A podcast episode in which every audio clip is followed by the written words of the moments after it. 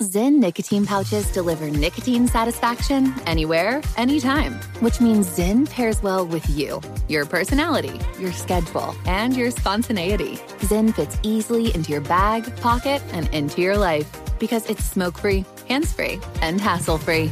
So the only person who will know you have a Zyn pouch in is you. Visit Zyn.com or head to your local convenience store today to find your Zyn.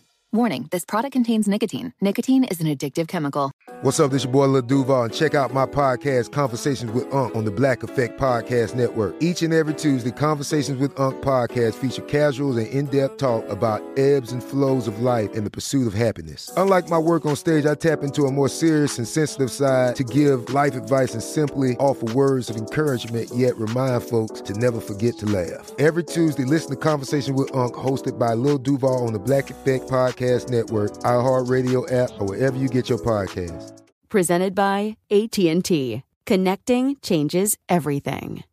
Enjoy all your favorite sports like never before at BetMGM. Signing up and playing is so easy. Simply sign up using code Buckeye and receive up to $1,500 back in bonus bets if you don't win your first bet. When you register with BetMGM, you can get instant access to a variety of parlay selection features, live betting options, and the best daily promotions in the business. And with BetMGM at your fingertips, every play and every game matter more than ever. Place your moneyline, prop, and parlay bets with the king of sportsbooks today. Sign up using code Buckeye and receive up to $1,500 back in bonus bets if you don't win your first bet. That's right, up to $1,500. Again, sign up using code Buckeye and receive up to $1,500 back in bonus bets if you don't win your first bet. BetMGM and GameSense remind you to play responsibly. 21 plus and present in Ohio. Subject to eligibility requirements. Rewards are non-withdrawable bonus bets that expire in seven days. Gambling problem? Call 1-800-GAMBLER in partnership with MGM Northfield Park. That's 1-800-GAMBLER.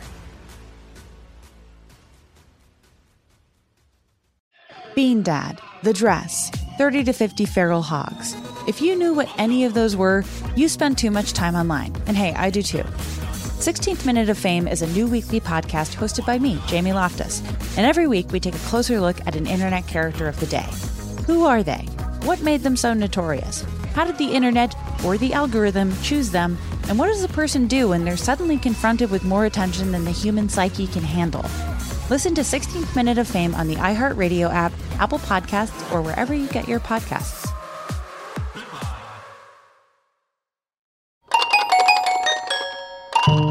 School of Humans. We're in Walmart, stocking up on provisions for our cabin, when we get a call from a woman named Sylvia. She says that she does not want to be interviewed again because the last time she came forward, her entire life was put under a microscope. It was interesting both in that she pointed out a lot of the discrepancies, um, but she was explaining those discrepancies and she was insisting that she's right and that she did see what she saw. And she's reluctant to talk, but I was able to sort of talk to her for about 20 minutes and explain to her who we were, what we're doing, that we're legit. And I feel like if we get some new information or we have something she can collaborate with us on, I feel like she will talk. Sylvia is heavily featured in ABC's 40 minute episode of their show called Primetime that was dedicated to Janie's case. It aired in 2009. In the program, Sylvia tells the producers that at the time of Janie's death, she was a runner, someone who delivered drugs to parties. And on September 9, 1989, she said she was asked to deliver drugs to a high school party that was happening at a cabin on Zack Road in Marshall, Arkansas. She said when she pulled up to the cabin, she was looking straight at the porch and she witnessed a girl hit another girl in the face. Sylvia said she hightailed it out of there because she didn't want any trouble. She had bags of pot in her car and didn't want to risk arrest. Sylvia didn't come forward until 2007, three years into a new investigation into Janie Ward's death. She claimed she had been scared, but now she said she had a kid herself, and she felt for the Ward family and she wanted the Wards to know once and for all what happened to their daughter. I'm Catherine Townsend, and this is Hell and Gone.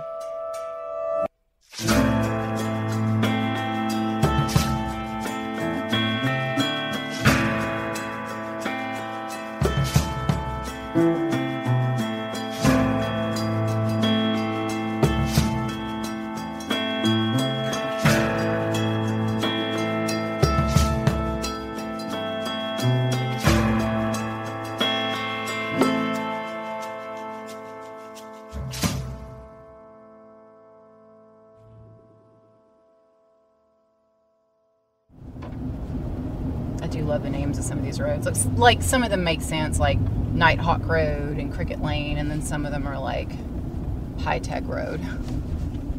It almost like purposely ironic. Right now, we are going to the cabin where the party happened and where Janie fell. What, whatever happened to Janie happened. In one mile, turn right onto Zach Road. And we've managed to get some directions from the Freedom Information request and from. I compared that address with uh, the name of the person who, who bought the cabin afterwards, so we're going to go out there and look for it. The cabin on Zach Road has been renovated in the 30 years since Janie's death. It's been spruced up since that fateful night in 1989 when Janie's cousin Jay lived there alone. The house had two bedrooms. One had a dirty mattress on the ground. The other, where Jay slept, had a mattress with stained sheets and three thin pillows on it. Three shirts hung in the closet. Another room was converted into a makeshift workspace and was filled with old food containers and another folded up mattress and file cabinet that looked like someone had tossed into the room. The living room had a matching set of faded floral furniture, and there was a model of a boat on display. The cabin didn't have electricity or running water, so the appliances in the kitchen and bathroom were unusable, and the whole house was covered in matted brown carpet. The walls were unfinished. The house had two porches. The one facing the gravel road that leads up to the cabin is where Janie supposedly fell off the step. And that step was no more than 10 inches in height. In December of 2004, Special Prosecutor Tim Williamson was court appointed to Janie's case. At the time, he was a prosecutor based in Mena, Arkansas. Governor Mike Huckabee sets aside $10,000 for the investigation so that Williamson can build a team of investigators and a deputy prosecutor. The governor's spotlight on the case gets readers hooked to Mike Masterson's column, and journalists from around the state start covering the case again. One of those journalists was Jason Peterson. And in his news report that aired on KATV, he puts a cushion down where Janie falls and demonstrates the fall himself, tumbling backwards and landing with a heavy smack onto the cushion. When you sort of demonstrated the fall off the porch, what was your impression yeah. of the of the porch and how far the fall was? Well, that's what I wanted to try to convey to our viewers. You know, it's been widely thought that she, I mean, it's, it's a fact she fell off the porch. Three people witnessed her fall off the porch. What's in dispute is whether that fall could kill someone. A backward fall off a porch, a, an ST plunge, as Investigator Beach uh, years later would, would call it. And so I thought the best way to try to show our viewers exactly what the people at that party saw was to fall off the porch myself. One of the reasons I wanted to do it was because autopsy reports showed that her head had been snapped backwards, but um, a fall like that does not propel your head backwards. It, if anything, it pushes it forwards when you hit the ground. And so the physical act of falling off the porch didn't match, match the physical evidence of a head being snapped backwards, you know, either struck in the face or, or somehow uh, pushed backwards from the, from the face. And do you think that when you were, when you were, you know, when you were falling off the porch, it's widely been described as she fell 10 inches, but actually, then others were saying, but it wasn't really 10 inches if you count, if you're going from the top of her head. Right, it was more exactly, than 10 inches. Yeah. Yeah, it's much more. I mean, it, it's it's a much further fall than ten inches. The porch, while it's true, is ten inches high. You're falling from a height, and if you're falling straight back, you know that's probably a maybe a six or seven foot, you know, acceleration before you hit. But I think the, the prosecutor one time said he had seen a case where a man in Hot Springs fell off a made a similar fall and he was now quadriplegic. And I guess what you have to decide as a viewer is, you know, is that enough to kill someone? And sure, freak accidents happen, but for the most part, the human body is designed to live. It's pretty difficult to to uh, kill someone, or you know, you can you can sustain a lot injuries and still live. And would that have been enough to kill her, or did something else happen, uh, either before or after that fall, that contributed to her death. Peterson's report was in 2005, a few months into Tim Williamson's investigation. And in his report, he brings up suspicions that he has about Janie's case. First, the fact that Ron Rose, Sherry, and Kim all said they went straight to the bank parking lot, even though dispatcher Harold Young said they went by the police station first. Peterson talked about the condition of Janie's clothing, the fact that her clothes were wet and sandy, even though the cabin and the truck bed were reportedly dry and dusty. He also mentioned the fact that those same clothes went missing, and that the x rays the ward supposedly saw in 1989 that showed a fracture were not the same ones sent to them from the crime lab. And he pointed out the discrepancies in witness statements from Sarah and some of her friends. He also said that the ambulance run reports pertaining to Janie's death were stolen. In the months after Janie died, the ambulance service had reported that the building had been broken into. Only one report was stolen Janie's. Peterson reached out to 26 people at the party. He was able to get a few people to open up to him, but he got a lot of doors slammed in his face, and a lot of people hung up on him. Most people did not want to revisit the night that Janie died. I think we did a pretty good job. I did a pretty good job contacting as many people at the party as I could. Now, as far as what their reactions were, I thought maybe time would have, you know, loosened some lips. They'd be less fearful to talk or to tell what they know, assuming there's something to know. But, you know, a lot of people, as soon as I identified who I was and, and what I was calling about or what I was visiting about, uh, shut it down right away. I mean, it was just a lot of over and over people not wanting to to talk about it at all, uh, which kind of surprised me. Although maybe they've just they're just tired of hearing about it, or tired of talking about it, or tired of thinking about it, assuming they do. When he tried to call Gary Don, Gary Don's girlfriend gave Peterson a number for him to reach him on. That number, 1 800 fuck you. One other thing we still don't know the answer to is the route that the truck took from the cabin to the town square. There are two ways to drive from the cabin on Zach Road to Marshallstown Square. The most direct route is turning left out of the driveway. You go a few miles on rocky roads and then hit the pavement.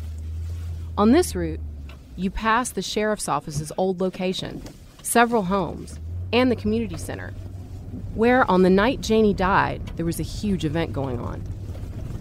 But the people in the truck who carried Janie in the back say they didn't stop or notice the community meeting. They say they never stopped until they got to the town square, which they went to because it was close to the only medical facility in town, the ambulance service. It was also across the street from the car wash. The alternate route, a little longer and even rockier, is a right turn out of the driveway. This route goes along the creek bed and comes out at the same place on the pavement as the first route. 5.1 miles to the main road and 0.8 miles, only really like 0.8, like around just under a mile to a good paved road. Whichever route they chose, the drive from the cabin on Zach Road to Marshall's Town Square should not take any more than 20 minutes. We'll be right back. Hey, y'all, it's Catherine. As you know from Hell and Gone, crime can happen to anyone at any time. When it comes to home security, your best line of defense is your vigilance and preparation. That's why I recommend SimpliSafe Home Security. Obviously, we cannot control everything that happens out there in the world, but when I'm in my own home, I feel very reassured by the fact that I have a home security system. And SimpliSafe is affordable, easy to use, and crucially, it's easy to get started with and then build on later as you need more functionality. They have a huge variety of indoor and outdoor cameras. It's backed by 24 7 professional monitoring for less than a dollar a day, with no contracts and a 60 day money back guarantee. Get 20% off any new SimpliSafe system when you sign up for Fast Protect monitoring. Just visit simplisafe.com slash hellandgone. That's simplisafe.com slash Hell and Gone. There's no safe like SimpliSafe. The journey to a smoke free future can be a long and winding road. But if you're ready for a change, consider taking Zyn for a spin. Zyn nicotine pouches offer a fresh way to discover your nicotine satisfaction anywhere, anytime. No smoke, no spit, and no lingering odor. Ready to start your new journey? Get in gear with the Zyn 10 Challenge. Enjoy Zyn nicotine pouches for 10 days and discover a fresher way to experience nicotine satisfaction anywhere, anytime. Here's how to get started with the Zyn 10 Challenge. Simply pick your strength and varieties online and check out. Once your Zyn nicotine pouches arrive in the mail, enjoy pure nicotine satisfaction at your leisure. After your 10 day trial, let us know what you think. If Zyn isn't for you, no hard feelings. It's that simple. Order online at Zyn.com. That's Z-Y-N.com to start your new journey today with the Zyn 10 Challenge. Warning, this product contains nicotine. Nicotine is an addictive chemical. Enjoy all your favorite sports like never before at BetMGM. Signing up and playing is so easy. Simply sign up using code Buckeye and receive up to $1,500 back in bonus bets if you don't win your first bet. When you register with BetMGM, you can get instant access to a variety of parlay selection features, live betting options, and the best daily promotions in the business. And with BetMGM at your fingertips, every play and every game matter more than ever. Place your moneyline, prop, and parlay bets with the king of sportsbooks today. Sign up using code Buckeye and receive up to $1,500 back in bonus bets if you don't win your first bet. That's right, up to $1,500. Again, sign up using code Buckeye and receive up to $1,500 back in bonus bets if you don't win your first bet. BetMGM and GameSense remind you to play responsibly. 21 plus and present in Ohio. Subject to eligibility requirements. Rewards are non-withdrawable bonus bets that expire in seven days. Gambling problem? Call 1-800-GAMBLER in partnership with MGM Northfield Park. That's 1-800-GAMBLER.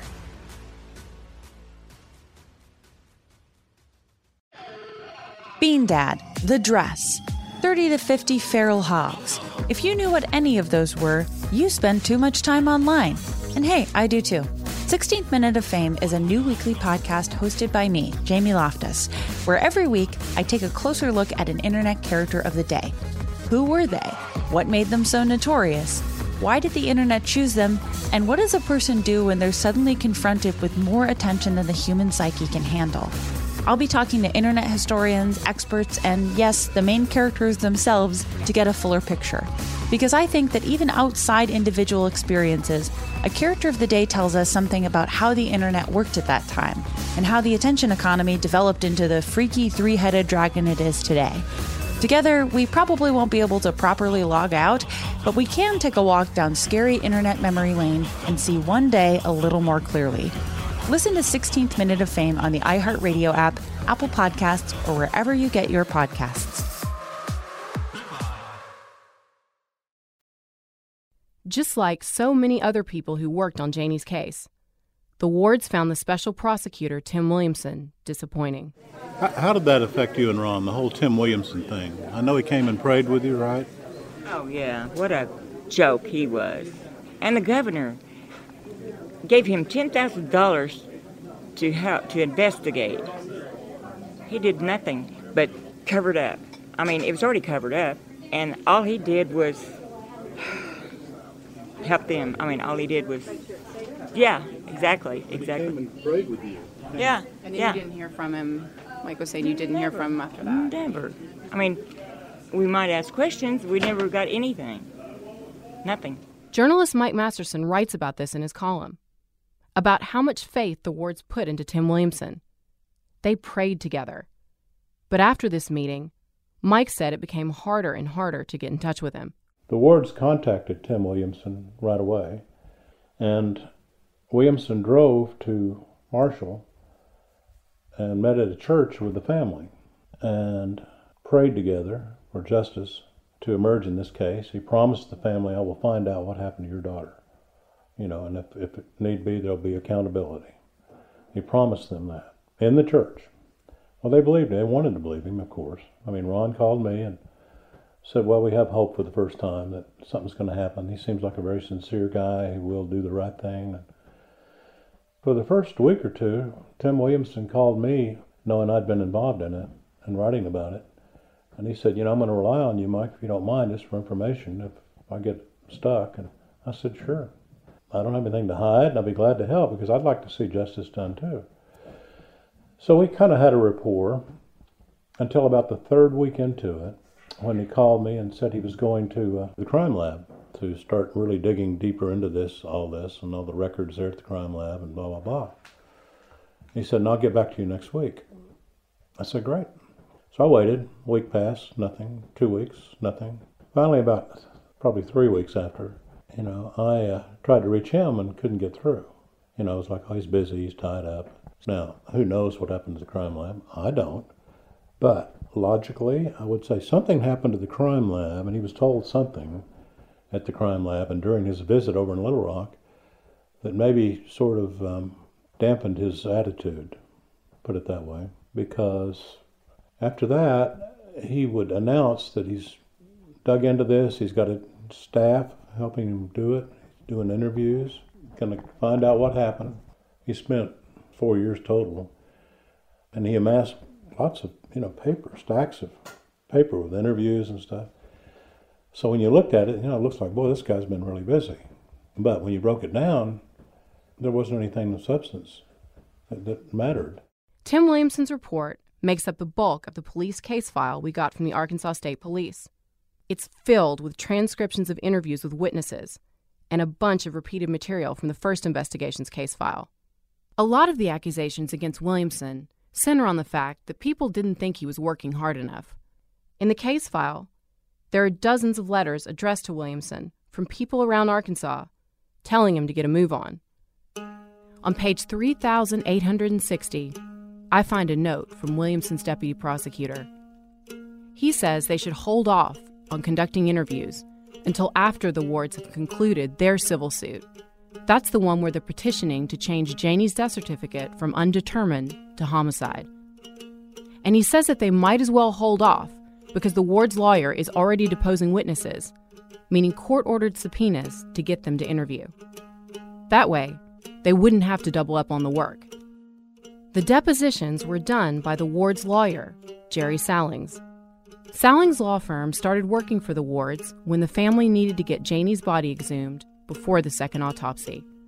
What we're hoping to get from these depositions is the answer to some key questions, including how much time elapsed from the time Janie fell to the ground to the time that she got to the bank parking lot? And did the truck make any other stops en route? I'm also interested in the depositions from Ron Rose and Kim, because they were the ones in the truck. I'm also interested in Gary Don's deposition, because Richard Walter from the Vidocq Society said Gary Don told him a completely different story than the one that was in his statement. In Kim's deposition, She's cooperative, but she gives yes and no answers and doesn't elaborate. But what she says in her interview mostly matches her original statements, which were taken in the months after the incident. You, you, you said that you and Janie were good friends? We were friends. Okay. Do you know if she was having any problems with anybody at school? No, I don't know. Don't know? No. You're not saying she wasn't, you just don't know I one don't way or the know. other. Had you heard any rumors about her having any problems at school with anybody? No. After Janie got in the vehicle with you, did you go straight to the party? Yes.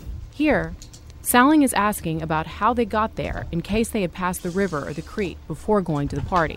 Didn't go by the river? No. Didn't stop to buy anything? No. Didn't go drink somewhere else or No. anything at all?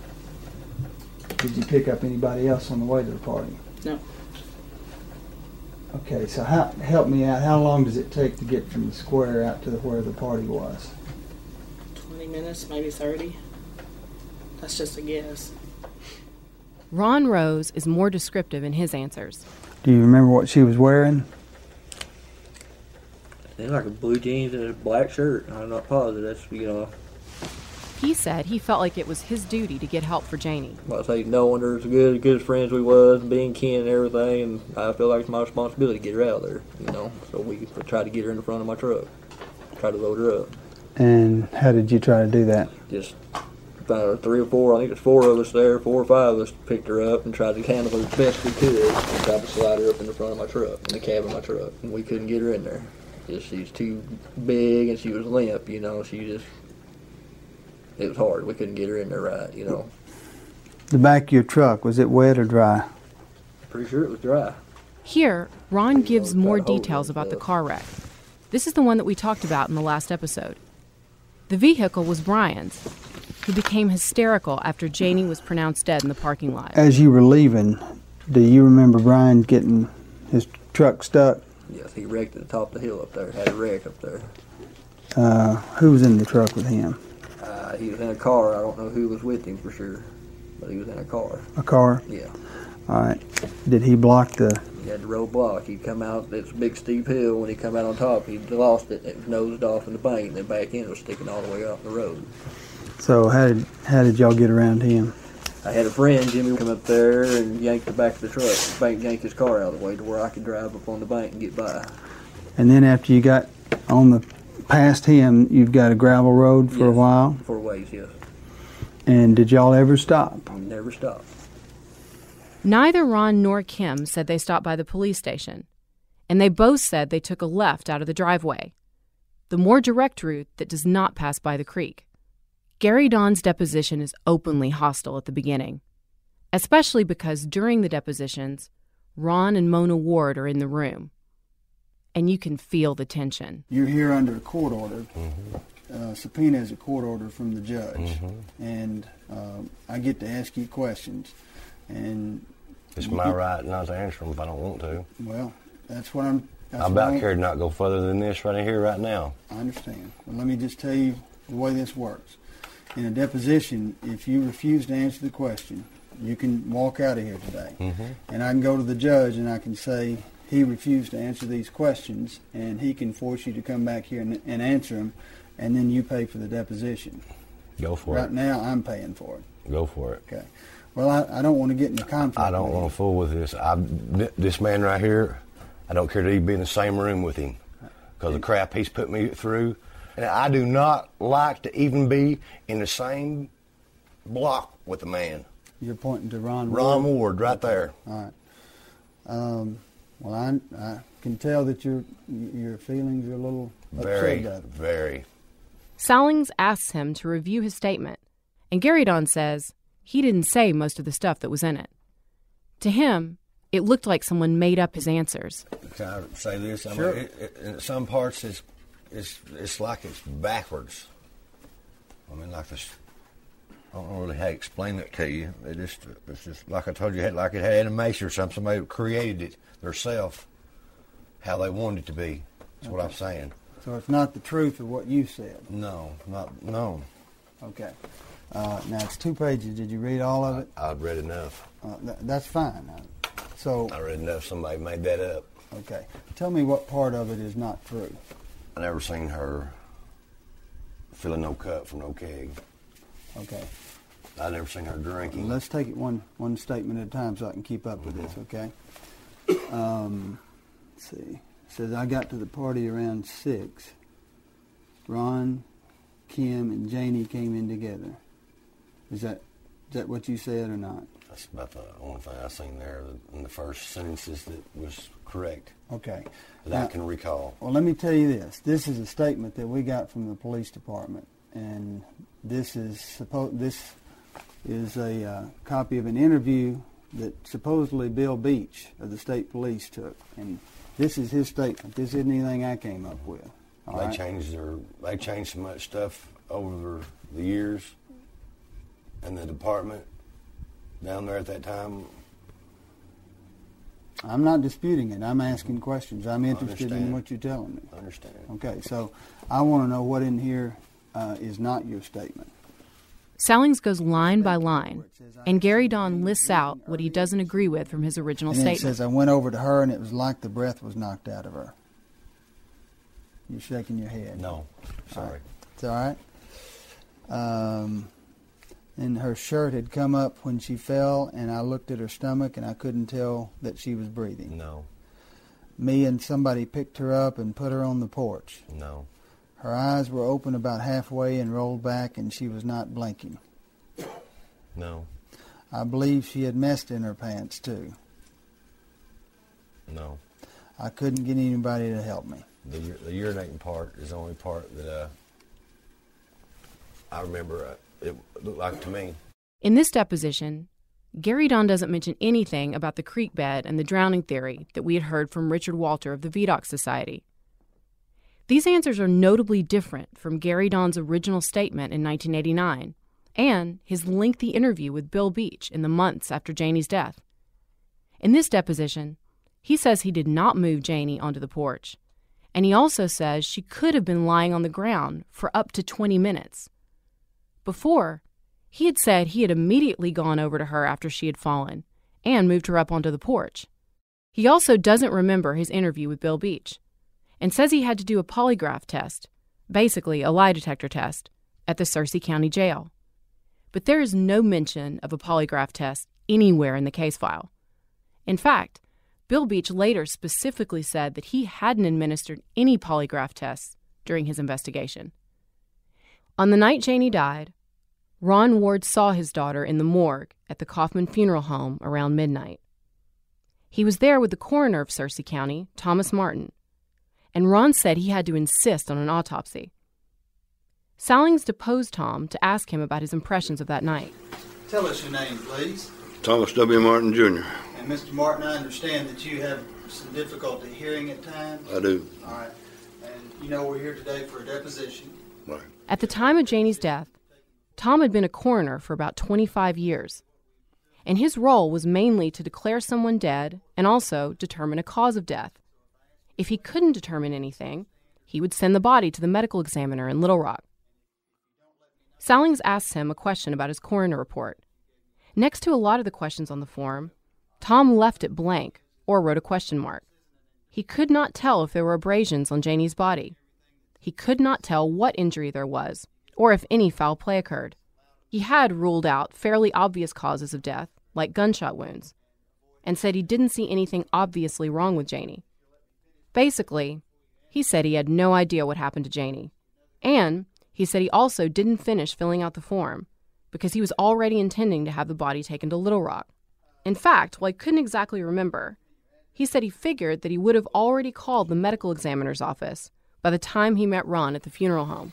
Did you see Mr. Ward that night, Ron Ward? Yes, he came to the funeral. And would that have been before or after the coroner, uh, the medical examiner was called? Probably after he was called. I, you know, I, I don't really remember the time frame that, that, he came into the funeral. Do you have any memory of him insisting that an autopsy be done? Uh, no. Don't have any memory What, of you know, he didn't have to insist on it because it was already underway. The investigators working on the case did conduct and record interviews from 2007 to 2008. Sarah is a glaring omission from these interviews. They interviewed JD and Kathy, the ambulance service attendants who checked Janie in the bank parking lot. They're the ones who also said they saw debris on Janie and that her clothes were wet. They also saw swelling in her neck. And they're the ones who filled out the ambulance run reports, the ones that had supposedly been stolen in the months after Janie's death. Here's Kathy's interview with investigators. Our house was broken into, and they thought, well, JD, who was my husband's son, thought that the run sheet had gotten stolen. Mm-hmm. I found it. I had put it in a different place. Mm-hmm. But since Kathy clarifies the run report was just misplaced, and this has been a misunderstanding. it wasn't. It wasn't. I found it later on. I had put it under some new run sheets, and I didn't realize that I had done that. Kathy again describes what she saw in the bank parking lot and what condition Janie's body was in. Dan, was it her clothing was it damp? Was your hair damp? And what was the atmospheric conditions at this time? It was. It, uh, it was dry, but she was damp. Her clothes were damp. Her hair was damp. The only place that there wasn't any dampness was between her legs. And I I smelled no urine or no BS. Mm-hmm. I just had a, it's just a soft perfume smell. That was all I smelled. There was leaves and twigs and sand in her hair. And, you know, that was all I looked at at that time. And I did a cervical check, but I I didn't feel the spine. It, it, it felt like it was in place. And they said the flex. The spine at her neck, that's where you yes, C-spine. I was checking C-spine. Mm-hmm. And I felt like I felt everything. But, you know, I still kept traction on the neck. I had, we keep traction when we move it. Okay, let me back you up to what you said a little while ago. All right, real quick.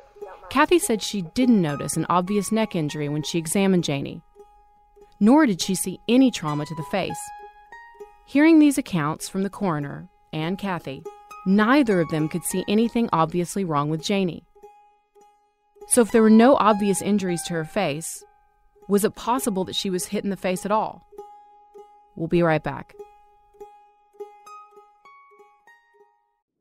If you're a smoker looking for an alternative to traditional tobacco, you might feel uncertain at the thought of changing things up. Maybe you're ready to make a switch, but don't know where to start. Maybe you've tried vaping, but it wasn't your thing. Maybe you've heard of smokeless nicotine products, but aren't familiar with the options. Meet Zyn, America's number one nicotine pouch. Zyn nicotine pouches deliver nicotine satisfaction anywhere, anytime. Which means Zyn pairs well with you, your personality, your schedule, and your spontaneity. Zyn fits easily into your bag, pocket, and into your life because it's smoke free, hands free, and hassle free. So the only person who will know you have a Zyn pouch in is you. Zyn is a satisfying tobacco alternative that puts you in control of your nicotine experience, which means Zyn pairs well with you. Visit Zyn.com or head to your local convenience store today to find your Zyn. Warning this product contains nicotine. Nicotine is an addictive chemical. Enjoy all your favorite sports like never before at BetMGM. Signing up and playing is so easy. Simply sign up using code Buckeye and receive up to $1,500 back in bonus bets if you don't win your first bet. When you register with BetMGM, you can get instant access to a variety of parlay selection features, live betting options, and the best daily promotions in the business. And with BetMGM at your fingertips, every play and every game matter more than ever. Place your money line, prop, and parlay bets with the king of sportsbooks today. Sign up using code Buckeye and receive up to $1,500 back in bonus bets if you don't win your first bet. That's right, up to $1,500. Again, sign up using code Buckeye and receive up to $1,500 back in bonus bets if you don't win your first bet. BetMGM and GameSense remind you to play responsibly. 21 plus and present in Ohio. Subject to eligibility requirements. Rewards are non-withdrawable bonus bets that expire in seven days. Gambling problem? Call 1-800-GAMBLER in partnership with MGM Northfield Park. That's 1-800-GAMBLER.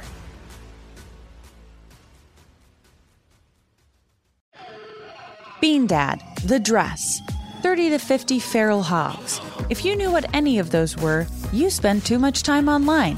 And hey, I do too. 16th Minute of Fame is a new weekly podcast hosted by me, Jamie Loftus, where every week I take a closer look at an internet character of the day. Who were they? What made them so notorious? Why did the internet choose them? And what does a person do when they're suddenly confronted with more attention than the human psyche can handle? I'll be talking to internet historians, experts, and yes, the main characters themselves to get a fuller picture. Because I think that even outside individual experiences, a character of the day tells us something about how the internet worked at that time and how the attention economy developed into the freaky three headed dragon it is today. Together, we probably won't be able to properly log out, but we can take a walk down scary internet memory lane and see one day a little more clearly. Listen to 16th Minute of Fame on the iHeartRadio app, Apple Podcasts, or wherever you get your podcasts.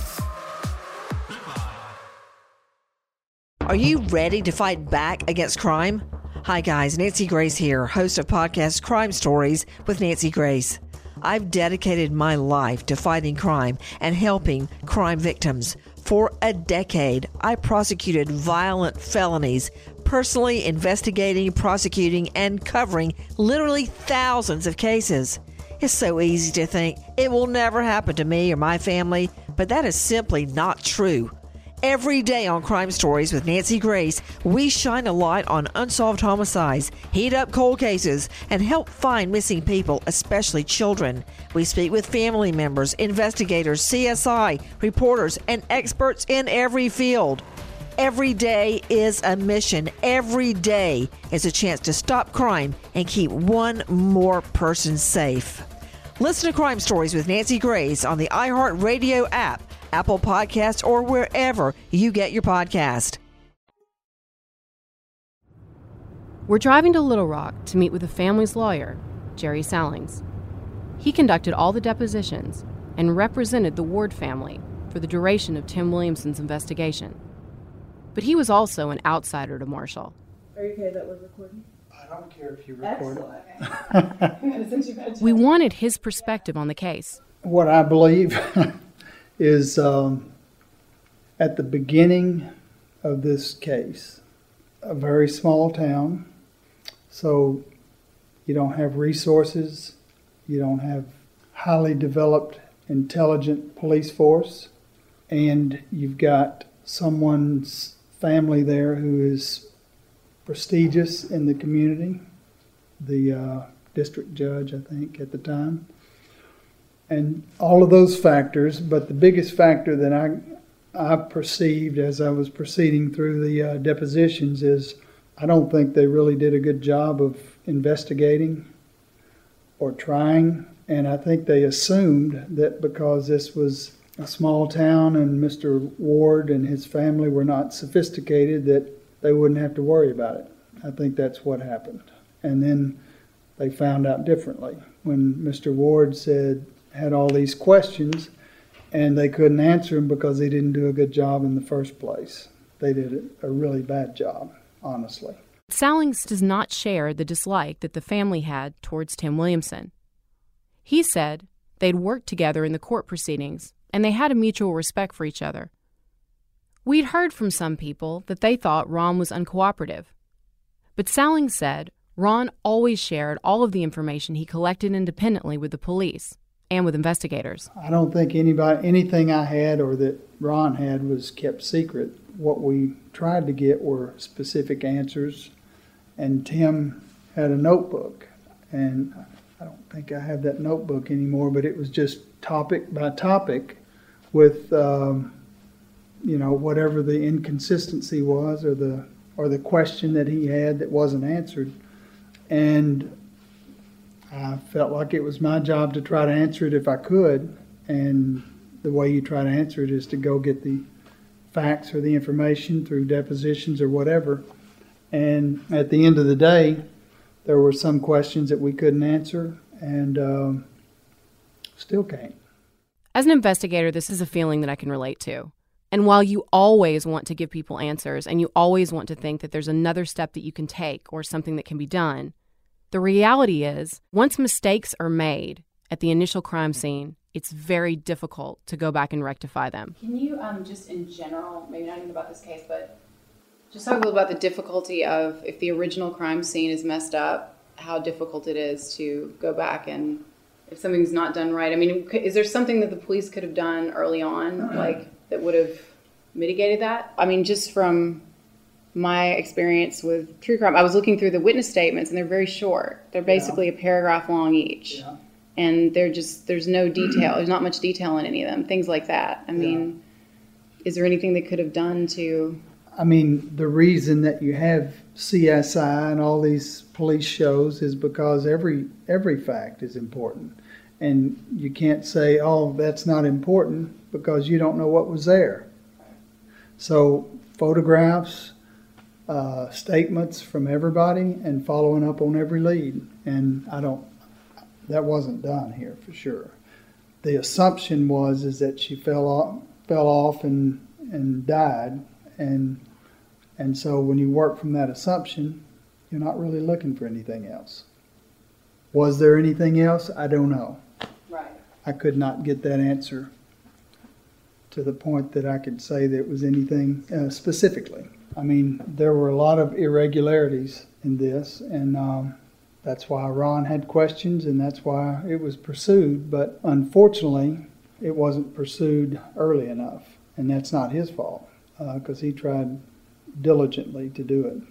But I think they assumed that he was just a, uh, someone who didn't know what, what he was doing. I asked if Sallings thought there would have been any answer that would have satisfied Ron Ward. I don't know. Ron was uh, he was he was convinced it was more than natural causes or falling off the porch or any of a number of things. So I don't know if he would have been or not. Maybe if maybe if, maybe he felt they'd been treated with more respect and it was an answer that at least made sense. Maybe, but maybe he was a he was a stubborn, determined man.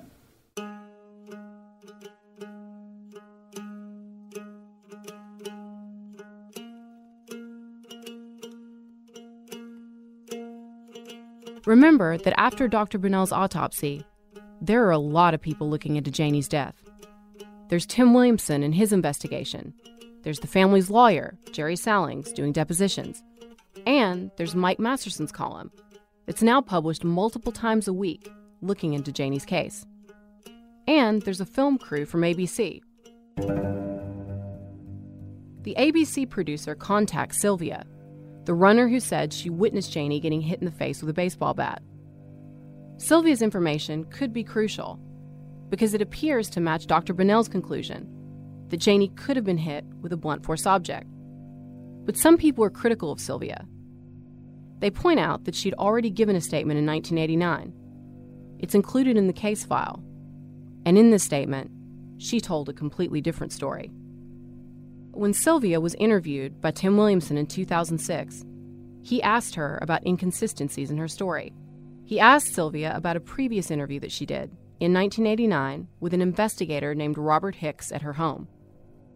In that interview, Sylvia claimed she'd heard the story secondhand from three guys who told her a story about two girls who were mad at Janie because she was dating one of their boyfriends. Sylvia said that the injury to Janie's neck came when somebody hit her with a full beer bottle. And after that, she said some guy in a pickup truck took her to the house to clean her up. In 2006, Sylvia denied to Tim Williamson that she ever made that statement. But it's a part of the police case file. Some people also criticize the fact that Sylvia came forward with this new version of events after the information about Dr. Bunnell's autopsy conclusions became public. Ron told Bill Beach that he spoke to Sylvia and that Sylvia told him a story about three girls and an older guy jumping on Janie and beating her up by the river. But when ABC interviewed Sylvia, she said that she witnessed Sarah on the porch hitting Janie in the neck with a baseball bat. In the eyes of investigators, Sylvia lost any credibility she had as a witness because of all these inconsistencies. We were able to reach Tim Williamson. He's no longer practicing law, but Janie's case remains vivid in his mind. Well, thank you for talking to us, Tim. I really appreciate it. Um, so you ended up with this case. Now, had you heard about it before you took it on? I had recalled the, the headlines of the case from '89, and the, then I think I probably recalled some of the uh, discussions around the case that made to the you know uh, made it into the newsprint. Tim started investigating, but he couldn't reach any new conclusions from the investigative evidence or from looking back at the previous autopsies. And he especially couldn't see any evidence of a homicide. As we got further into it, we were not developing additional information that was was helping me to decide, well, if this is a homicide, then who did it? It got down to the point eventually where as I had some, you know, we were looking at the Bunnell's findings and then going back and comparing those with the photographs and the, uh, the information collected at the time Dr. Fahmy Malak for the crime lab did the original autopsy.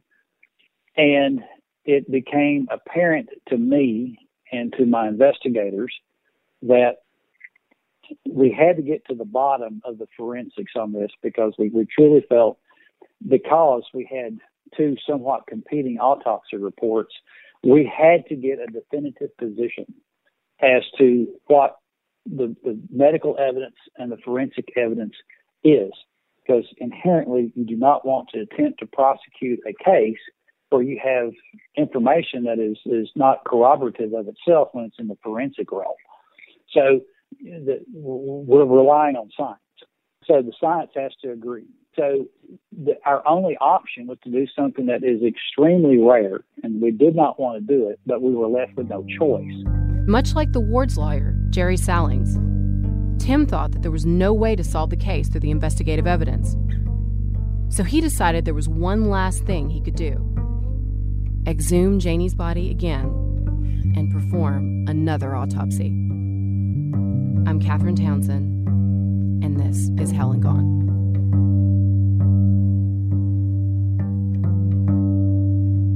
Hell and Gone is a joint production between School of Humans and iHeartRadio. It is written and recorded by me, Catherine Townsend. Taylor Church and Gabby Watts are our producers and story editors. Executive producers are Brandon Barr, Brian Lavin, and Elsie Crowley for School of Humans, and Connell Byrne and Chuck Bryant for iHeart. Our field producer is Miranda Hawkins. Theme and original score are by Ben Salee. Available wherever you get your music please visit us at hellandgonepodcast.com. or follow us on social media.